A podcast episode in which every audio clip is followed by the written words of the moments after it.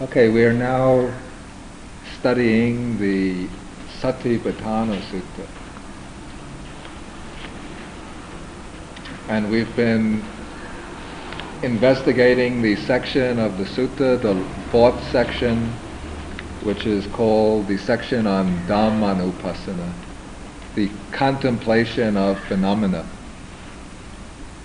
And just to review very briefly, we saw that this section begins with the contemplation of phenomena as the five hindrances. The five hindrances are the mental factors which are the main obstructions to the progress of meditation. And in the system of satipatthana practice, the five hindrances are not regarded simply as obstacles to be pushed aside, but rather by turning these five hindrances into objects of contemplation, objects of awareness, the meditator is able to overcome them, to sort of gradually to weaken their grip on the mind and to turn them into simple phenomena which reveal the characteristics of all phenomena. And so by mentally noting the five hindrances whenever they arise, and by investigating their conditional structure, how they arise through certain conditions, and how they can be eliminated by the application of certain other conditions, one comes to some understanding of the nature of phenomena. Then as the five hindrances subside, we enter into the second section of this division, which is the contemplation of the five aggregates of clinging. That is when the mind comes into a space of clarity where it's free from the grip of the five hindrances, then we investigate this personality that we call I or mine in order to see what makes it up, what it's constituted out of. And then we see that it is made up out of these five aggregates, the factors of material form, feeling, perception, various mental formations, and consciousness. Then the third section of this part of the sutta gives us a different way of analyzing experience.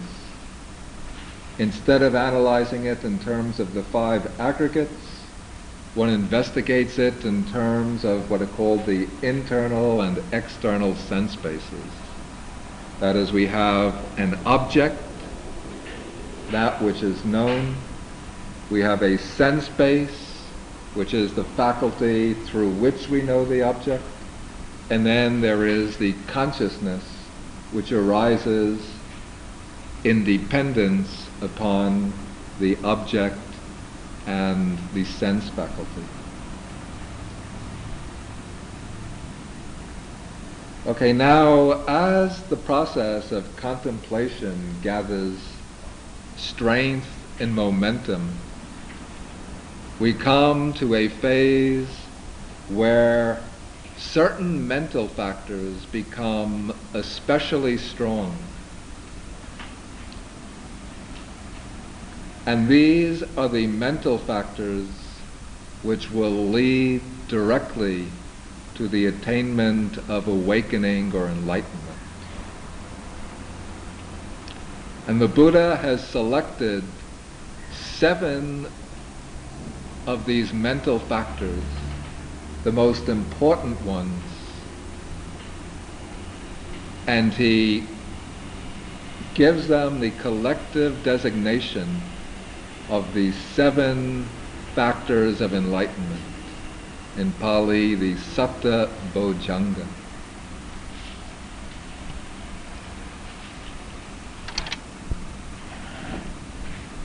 Yeah. The Pali word Bojjhanga is a compound of the two words Bodhi plus Anga. When these two get joined together, then the D of Bodhi gets turned into J's and they get linked together as Bojjhanga. So these are seven mental factors which are especially conducive to the attainment of awakening or enlightenment. And these are also the seven mental factors which are present in maximum strength when the attainment of enlightenment takes place. So we should see that these seven mental factors begin to unfold, one giving rise to another, and yet when the later ones arise, it doesn't mean that the earlier ones disappear, but rather as each one arises, the earlier ones are also preserved and continue. And so when all seven come together, then they become an invincible force which will lead directly to the attainment of the awakening to the Four Noble Truths.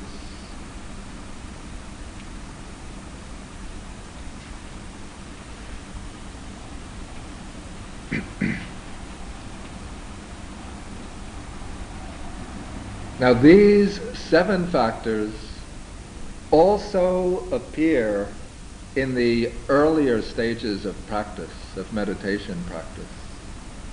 And from time to time, one or another of these factors will come to prominence.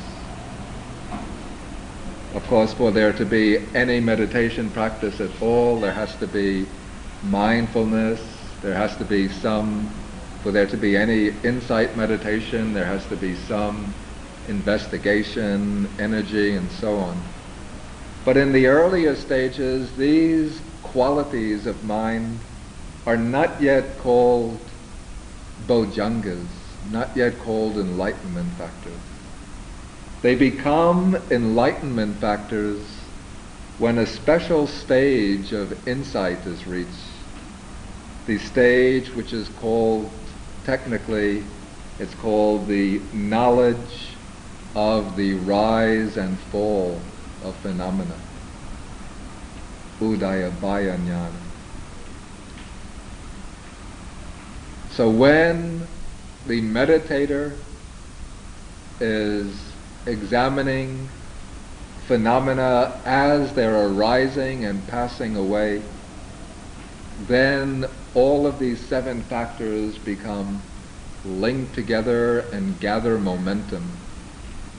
Momentum which will lead to deeper and deeper insights and eventually to the awakening or realization of the ultimate truth. And the first of the seven factors of enlightenment is mindfulness. That is because in the practice of vipassana or insight meditation, mindfulness is the essential foundation it's the base upon which the whole process of developing insight arises. Mindfulness in this context means the, you can say, the bare attention to the phenomena of mind and matter that present themselves to awareness. It's attention which it's a, a way of attending to phenomena simply as they present themselves without embellishing them, without any, but through any kind of mental commentary, without elaborating upon them with thoughts and ideas, but just simple observation, the making present of the phenomena of mind and matter.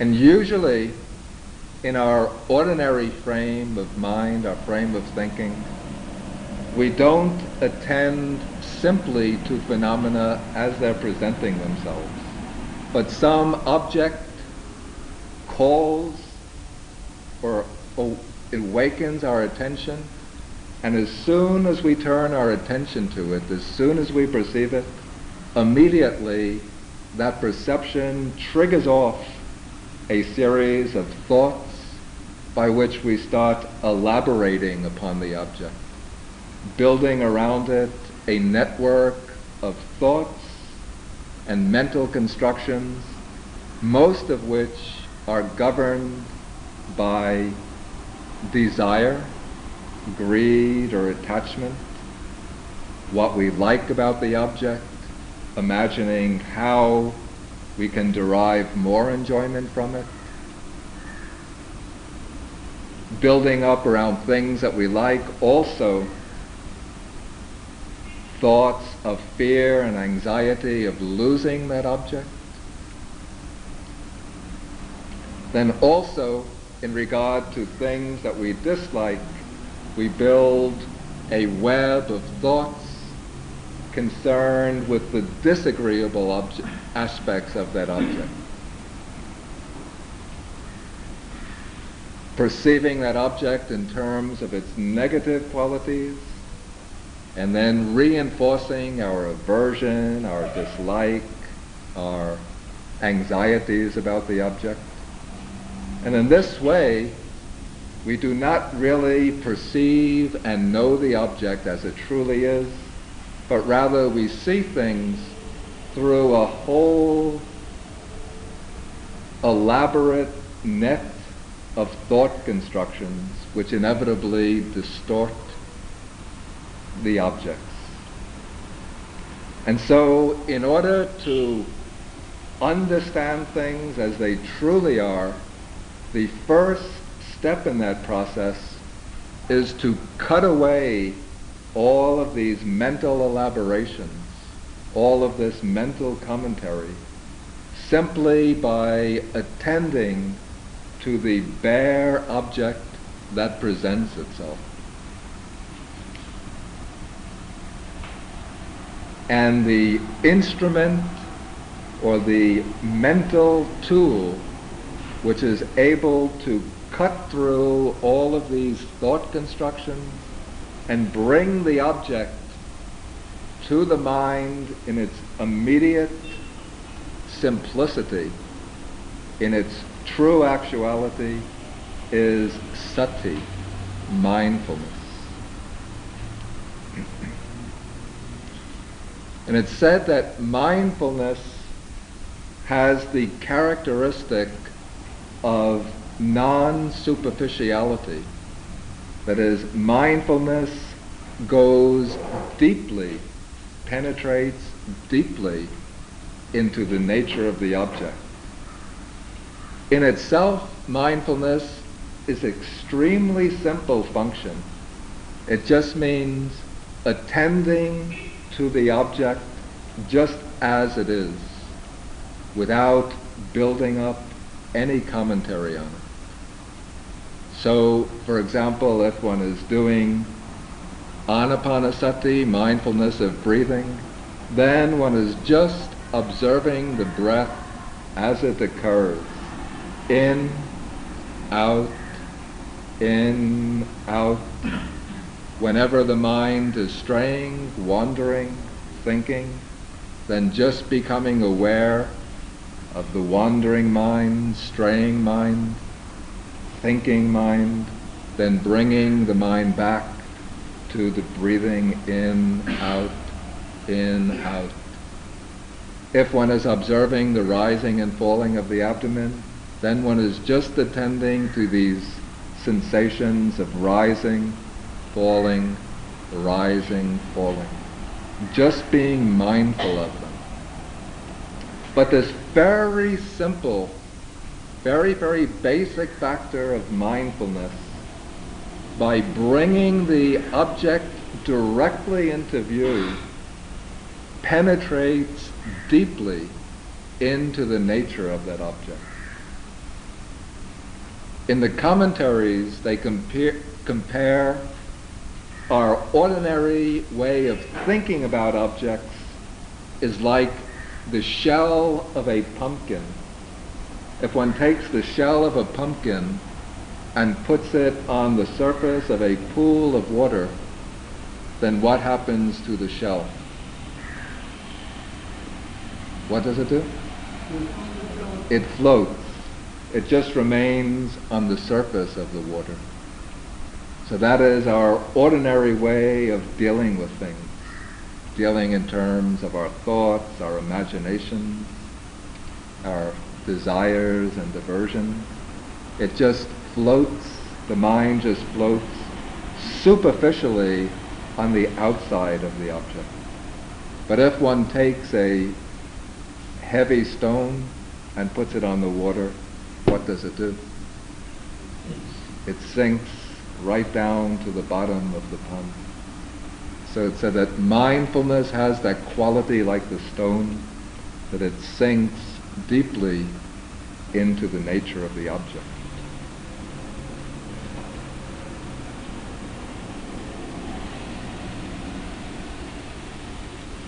And so the basic task of mindfulness is to keep the object in view. And in the practice of satipatthana meditation, whatever object presents itself to the mind can be taken as an object of mindfulness simply by attending to that object as it presents itself in its simplicity and in its immediacy.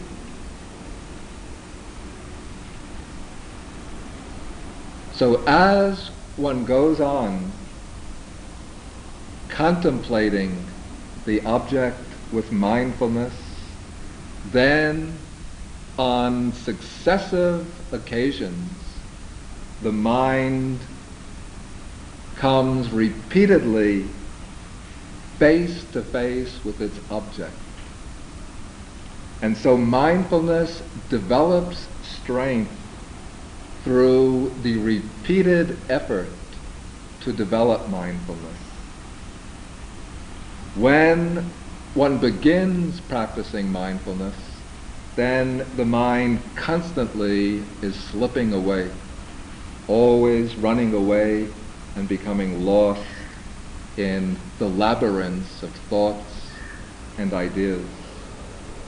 But by repeatedly making the effort simply to attend to whatever is presenting itself, one moment of mindfulness conditions the next moment of mindfulness so that mindfulness will develop a momentum till it can continue unbroken for long periods of time.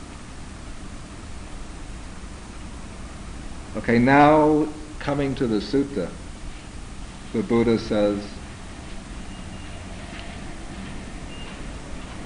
first he introduces the passage by saying that further monks, a monk lives contemplating mental objects and the mental objects in regard to the seven factors of enlightenment.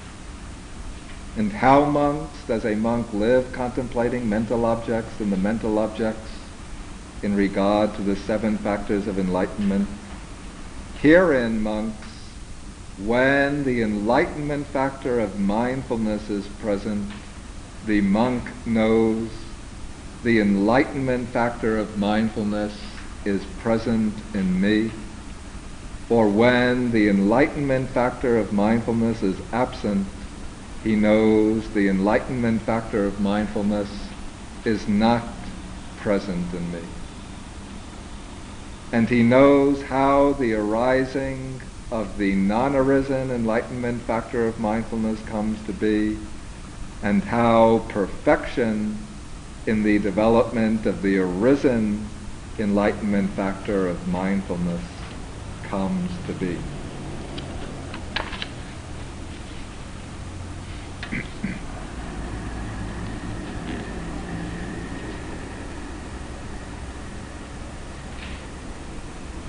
Okay, now according to the sutta, when one is developing mindfulness, and when mindfulness develops strength so that it becomes an enlightenment factor, then one is aware and one knows that the factor of enlightenment is present in oneself.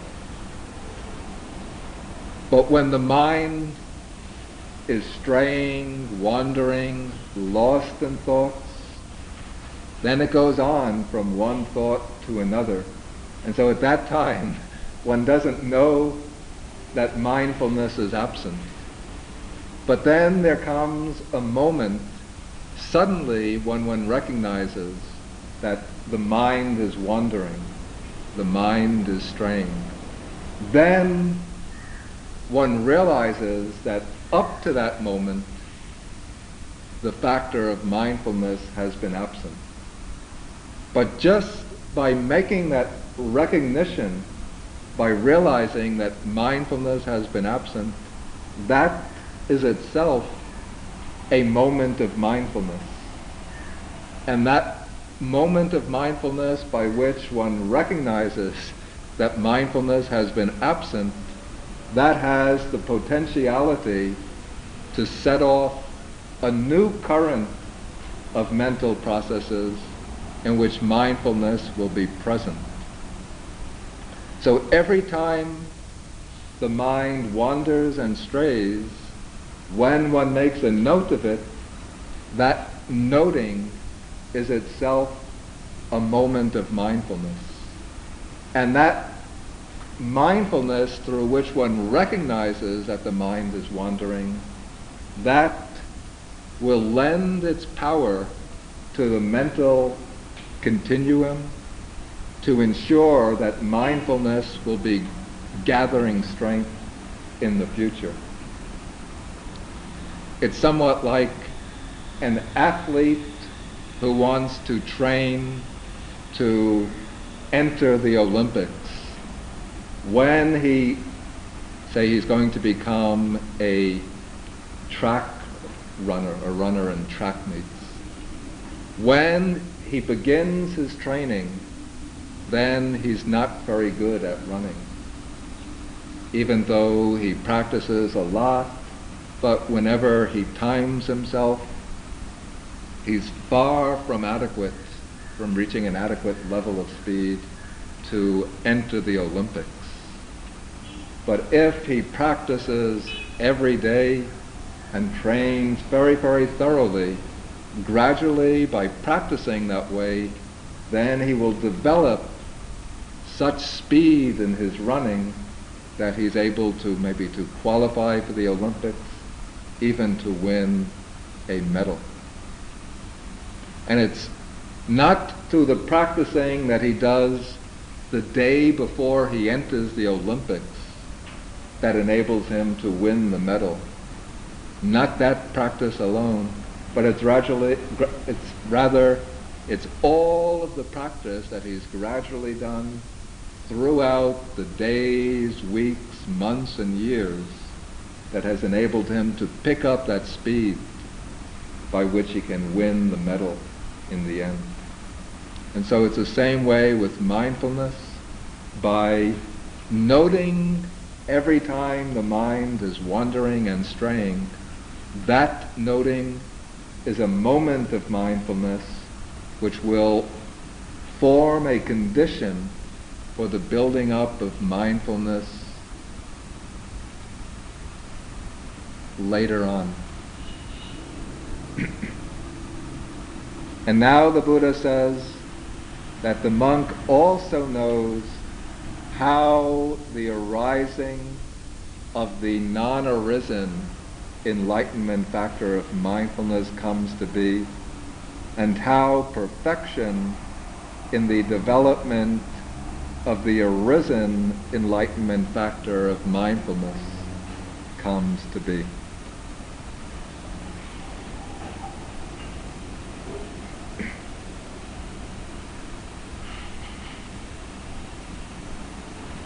And the commentaries give explanations of various factors which are especially helpful for arousing the enlightenment factor of mindfulness and for bringing it gradually to perfection. In a sense, since mindfulness is the first of the seven factors of enlightenment, there is no mental factor which is simpler and more basic than mindfulness, which serves as a foundation of mindfulness. But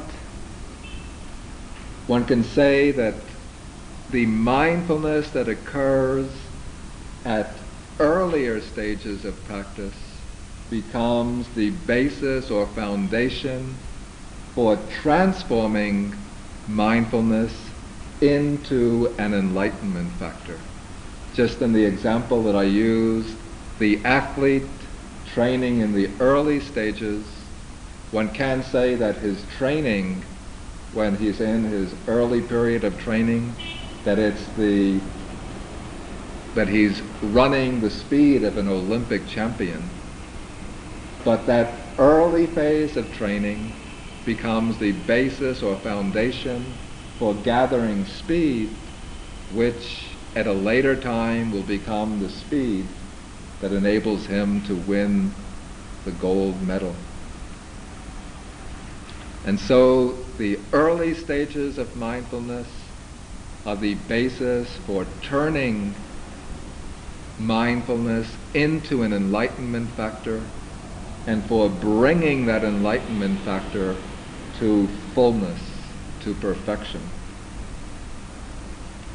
But the commentaries mention certain other things which assist or aid the maturation of the factor of enlightenment. One thing that they mention, and that is doing things in the course of daily life with mindfulness and clear comprehension. If one thinks that the time for developing mindfulness is only when one is sitting in meditation, and that at other times one just can let the mind wander and stray wherever it wants to, then when one sits in meditation, then it will be very difficult to arouse mindfulness. But if one tries going about one's day-to-day work mindfully, with clear comprehension, understanding what one is doing, why one is doing it, attending to the different activities while one is engaged in a particular project, then the mindfulness and clear comprehension that accompany one's day-to-day activities will become reinforce, will reinforce the factor of mindfulness within the mind so that when one sits to do the meditation, then the mindfulness will have greater strength and will be able to persist to persist without being overrun by mental distraction.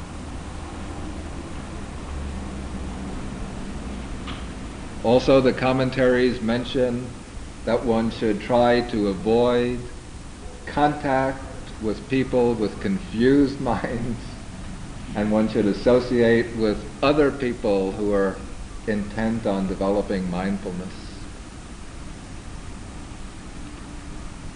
And one should have a strong resolution or inclination of the mind towards developing mindfulness.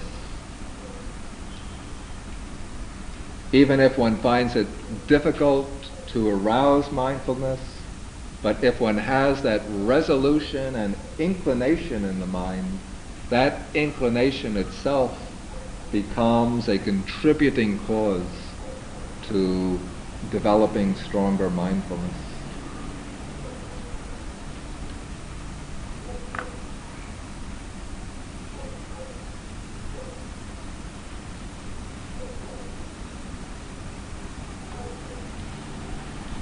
Okay, now as mindfulness becomes well established in the mind, it forms the basis or foundation for the arising and functioning of the next factor of enlightenment.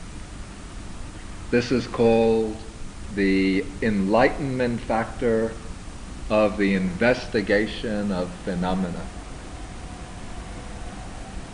In Pali, it's called Dhamma Vicaya Sambojjhanga.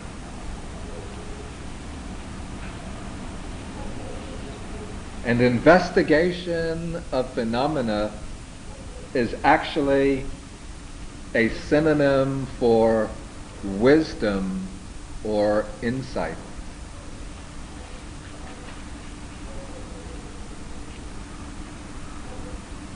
This is not the kind of investigation like looking for gems in a field where maybe you will find them, maybe you won't. But this is the investigation by which one looks at the phenomena that are presenting themselves to the mind in order to try to seek out and to perceive what are their distinguishing qualities.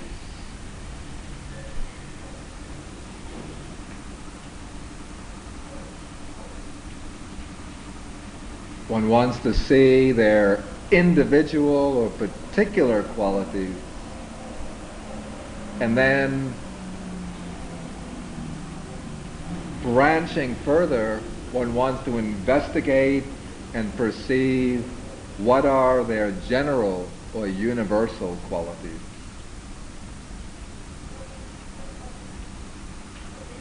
Okay, through mindfulness, one is directing attention to whatever phenomena present themselves. It might be the breath, the sensation of the breath, the rise and fall of the abdomen, feelings, whatever feelings arise, one is attending to. If the mind is straying, one is attending to the stray thoughts sometimes different states of mind arise. One is noting those states of mind. And so as one goes on noting these states, that is the application of mindfulness to them.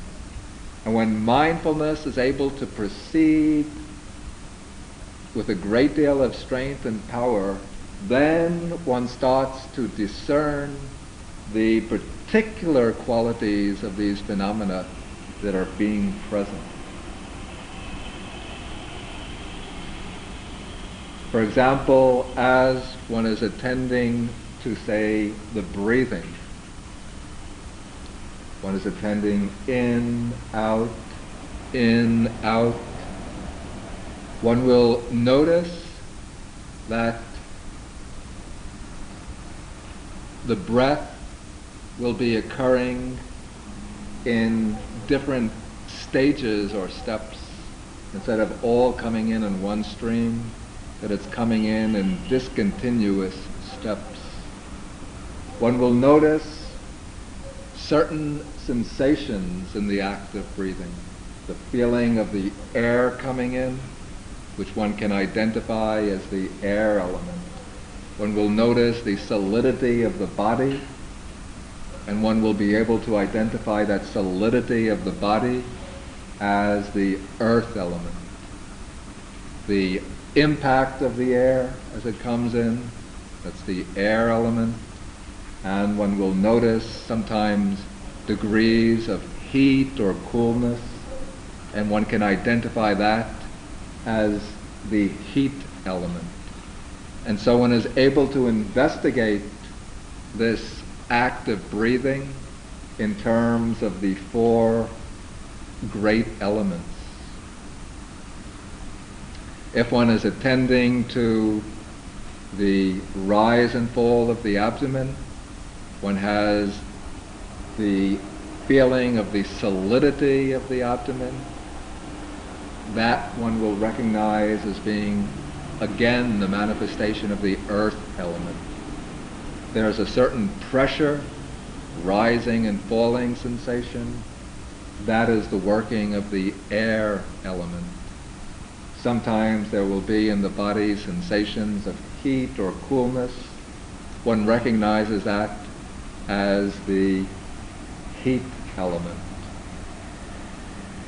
If one is attending to feelings, then one will recognize, as one is attending to them with mindfulness, one will recognize this is painful feeling. This is pleasant feeling. This is a neutral feeling. And so one is, in that case, investigating the feeling aggregate. As one is attending to the different states of mind, sometimes there will be states of mind with desire. One attends to that mind with desire. When the mind is without desire, one recognizes mind without desire. If it's sense desire, one recognizes that there's sense desire. Ill will, one recognizes that there's a mind with ill will. Sloth and torpor, restlessness and worry. And so one is perceiving these different phenomena and recognizing them as different states of mind, different feelings, different aspects of the aggregate of feelings, different states of mind that is, different aspects of the aggregate of consciousness, different mental factors, different aspects of the aggregate of mental formations. And so now one is investigating these phenomena and perceiving their distinctive characteristics. One is starting to pinpoint and isolate and discriminate the different phenomena that present themselves through the process of developing mindfulness. And this is the functioning of the enlightenment factor of investigation of phenomena. First, it is investigating in terms of these individual characteristics, these individual qualities of the phenomena. But then as one goes on with this investigation, labeling the precise phenomena that are arising, certain general characteristics of all of these phenomena become evident.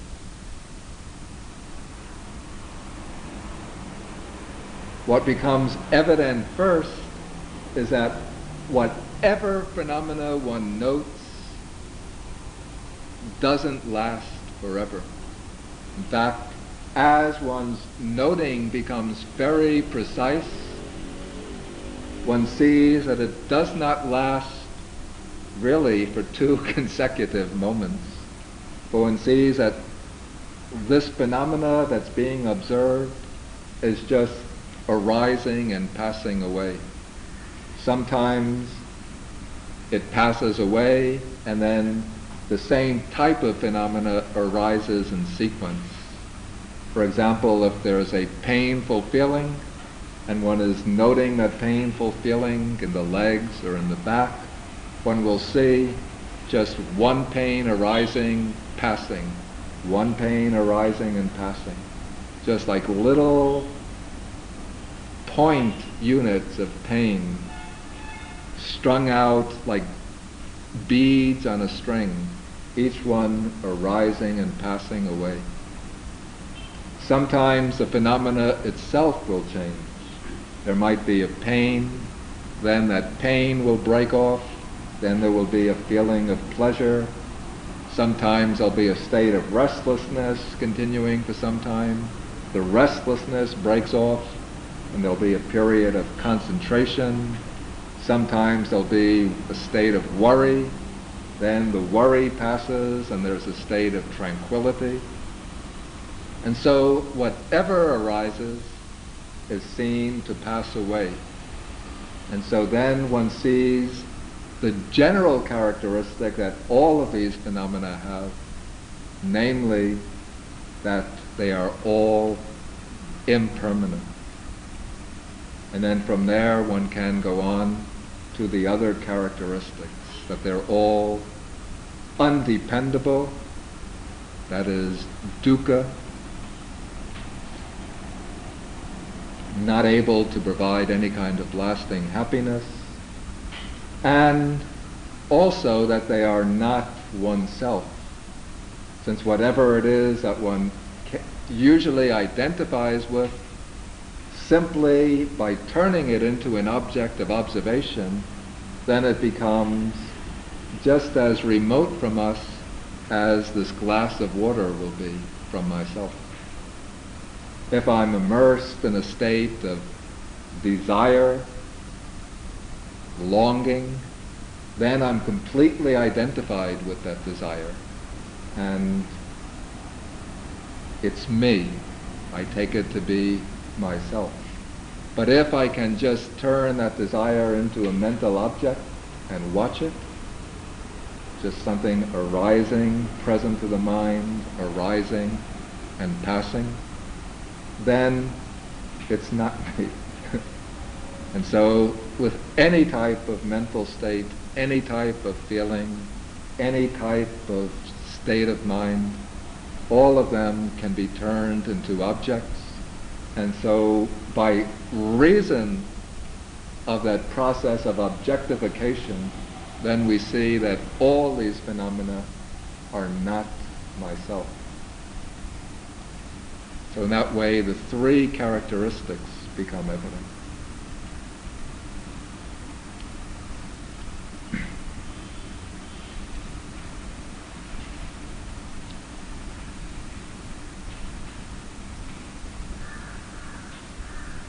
Okay, so that is the enlightenment factor of investigation of phenomena. I mean, that carries what the explanation I've just given carries it all the ways through to the deepest levels. But at the outset, when there is this base of mindfulness, Dhamma Vicaya is just the investigation in order to see what phenomena are present. What is the nature of this phenomena that's presenting itself to the mind? It's sort of inquiry, launching an inquiry, and then making an evaluation or making a identification of the object through discerning what is its particular quality. Is it material? Is it mental? If it's material, what is it? Is it earth element, hardness or softness? Is it wet or dryness? The water element? Is it hot or cool? The heat element? Is it heavy pressure or light pressure? The air element? Is it a feeling? What kind of feeling is it? Is it a state of mind? What kind of mind, state of mind is it? Is it a one of the hindrances, one of the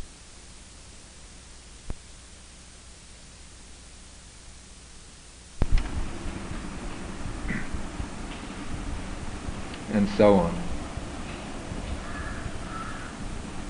Okay, then coming to the text now, the Buddha says, when the enlightenment factor of the investigation of mental objects is present, so here mental objects is not such a good rendering of Dhamma because it implies that the object must always be mental. But I understand Dhamma and also the according to the explanations of the text, Dhamma includes everything, whether it's mental or physical. It includes all nama rupa dhammas. So let's say when the enlightenment factor of the investigation of phenomena is present, the monk knows the enlightenment factor of the investigation of phenomena is in me. When the enlightenment factor of the investigation of, ment- of phenomena is absent, he knows the enlightenment factor of the investigation of phenomena is not in me, that it's absent in me.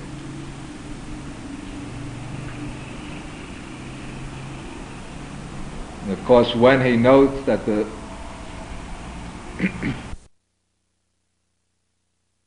way for investigation to arise. Then he knows how the arising of the non-arisen enlightenment factor of the investigation of phenomena comes to be and how the you can say simply how the arisen enlightenment factor of investigation of phenomena comes to be, comes to reach perfection through development.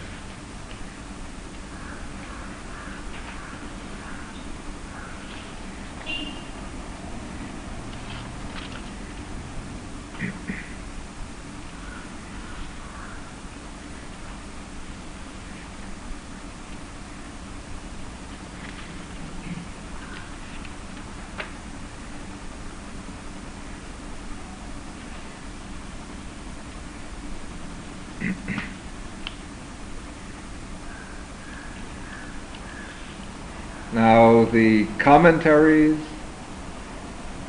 mention certain causes for the arising of the unarisen enlightenment factor of investigation. First, what's mentioned by the Buddha himself in the suttas as causes for the arising of the investigation of states, enlightenment factor, he mentions mindfulness as a basis or foundation, and also wise attention or careful attention to things. Then the commentaries add some other practical advice that leads to the arising of this enlightenment factor. First, they mention inquiring about the teachings, that is, investigating the teachings, in order to know what one has to discern with wisdom, one should have some acquaintance with the fundamental teachings of the Buddha, the Four Noble Truths, the Noble Eightfold Path, the five aggregates, the 12 sense bases, the six inner and outer sense bases, dependent, arising, and so on. So this investigation and inquiry into the conceptual teaching of the Buddha, this will give some strengthening of the seed of wisdom in the mind, which will enable wisdom to function more effectively when one is investigating phenomena in the practice of satipatthana.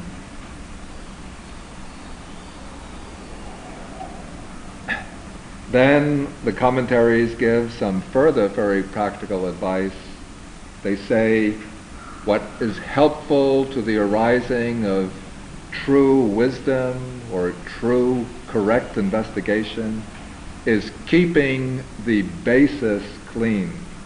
By basis, they mean one's living quarters and one's clothes and one's body. That if somebody is living in a very dirty, sloppy room and trying to meditate, but there's dust gathered every place and cobwebs and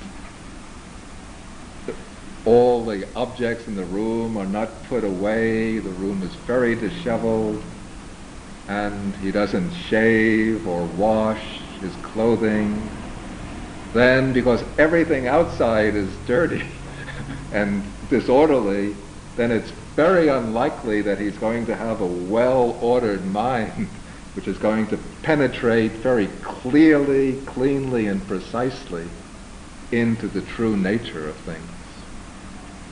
Rather, the mind will also tend to be very sloppy and disheveled and disorderly. And so, in fact, they give a very good analogy in the commentaries that it's somewhat like having a kerosene lamp. If one wants to get a bright light out of the kerosene lamp, but the kerosene oil is mixed with many impure substances and the wick has not been clipped and it's so that it has a lot of soot at the edge of the wick and the chimney of the lamp has not been cleaned so it has a lot of you know sediments of this dust on it.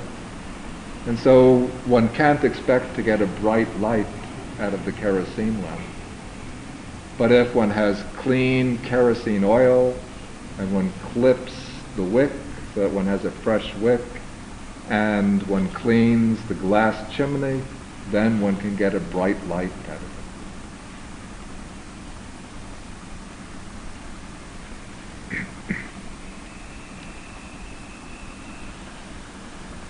And the commentaries mention for the development of wisdom, also keeping the spiritual faculties balanced, especially not to be, for example, too energetic, too enthusiastic, in which case one will overshoot the mark. One will put too much energy into the practice and not enough calmness in order to reach that balance needed for wisdom to arise. On the other hand, if one is too laid back, too settled, then there won't be enough energy for wisdom to arrive. So one has to strike some happy balance between energy and tranquility and some balance between one's, let's say, one's faith and confidence and one's understanding. These mental faculties have to be kept in a stable relationship to each other. Otherwise, if one gets the upper hand, then it's not possible for wisdom to emerge.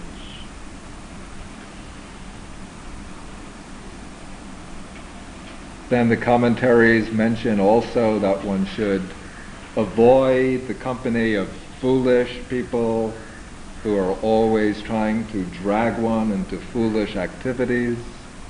And one should keep company with wise people who will encourage one in the study and investigation of the Dhamma so that wisdom can arise.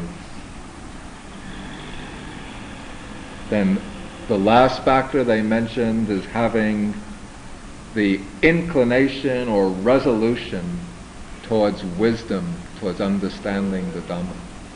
Even if one's mind is just through its previous background not so sharply trained as to penetrate with insight into the Dhamma.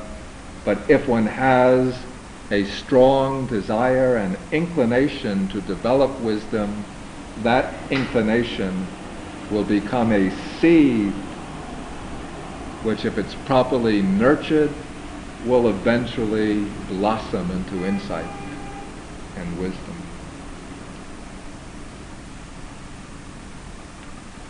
Okay, maybe I will stop here at this point and then continue next week.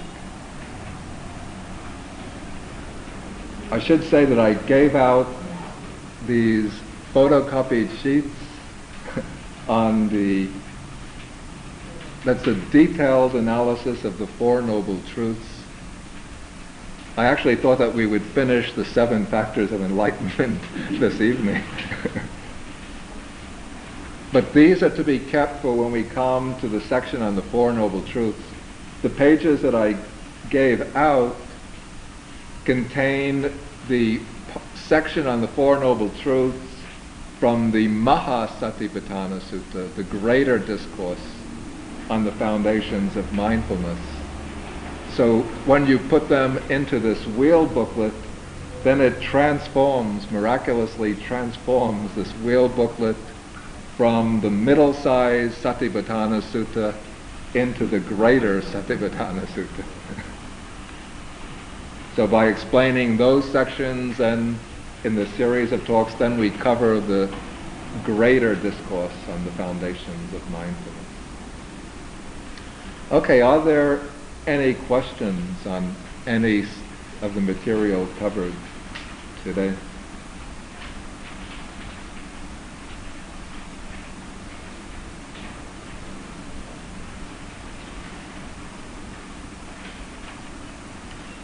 Okay, then if there aren't any questions, then we will continue again next week.